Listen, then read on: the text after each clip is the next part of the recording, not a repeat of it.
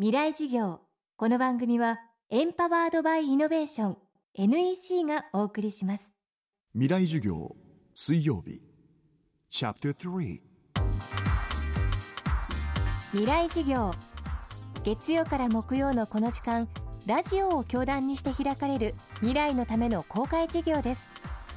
今週の講師は独立行政法人日本スポーツ振興センター情報国際部課長和久隆弘さん。1965年北海道生まれ。筑波大学大学院修士課程体育研究科修了。東京大学でのスポーツ医学の研究と教職生活を経て2000年現職の前身である国立スポーツ科学センタースポーツ情報研究部へ。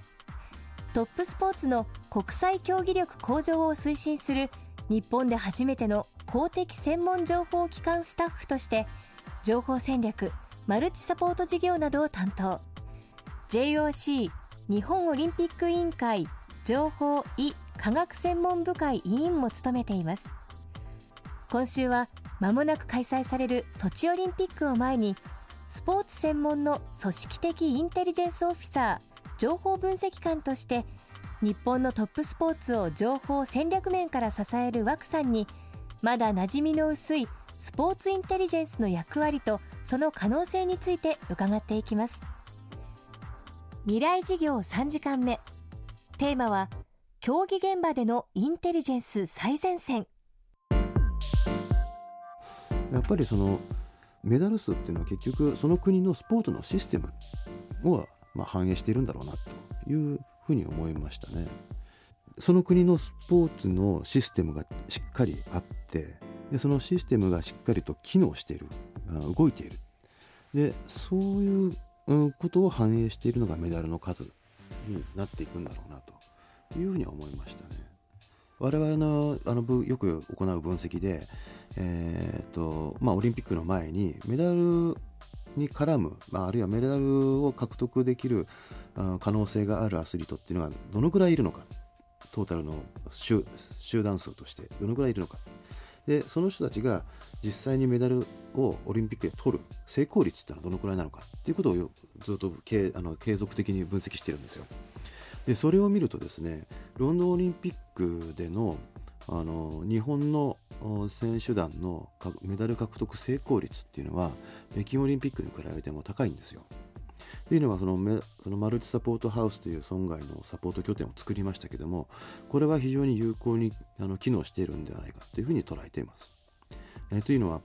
まあ、多くの選手が選手村に入るんですけどその選手村っていうのはやっぱりいろんな制限がある。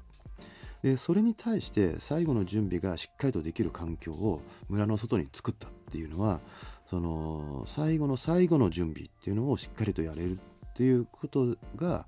あのまあ、うまく機能してるしたんじゃないかなというふうに思ってますね。あのいくつかの国がオリンピックの時に選手村の村外にサポート拠点を作ってるっていう情報はもう実は、えーと、2004年の段階で掴んでたんですよ我々。えーとある海外の選手のブログで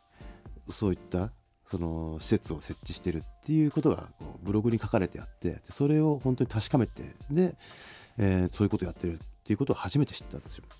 ですので先取り戦略っていうのはあのまずその革新的な取り組みを早くキャッチするっていうのがインテリジェンス活動としては非常に重要だったと。でそれを先取りで捉えたと。であとはそれを日本で実現するためのインテリジェンス活動が必要だったと。でそれをやるというつまり、えー、それに対するその財源的なあ裏付けも含めた方針の決定でそれはつまり国に対しての